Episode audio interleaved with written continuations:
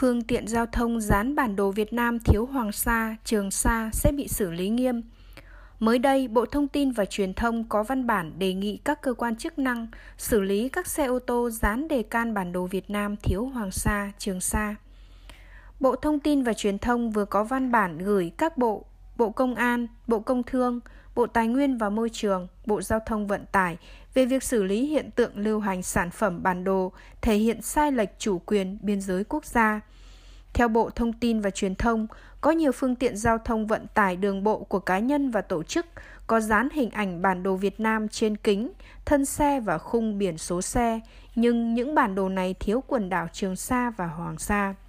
Bên cạnh đó, khung biển số ô tô, mô tô, xe gắn máy thiết kế dán sẵn hình bản đồ thiếu Hoàng Sa, Trường Sa được sản xuất hàng loạt và bán tự do trên thị trường nhiều tỉnh, thành phố cả nước và một số sàn giao dịch điện tử.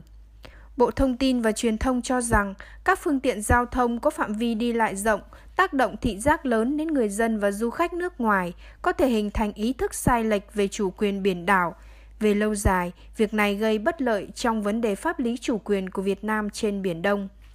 Để hạn chế tình trạng trên, Bộ Thông tin và Truyền thông cung cấp thông tin và đề nghị các bộ phối hợp xử lý các hành vi vi phạm trên theo thẩm quyền.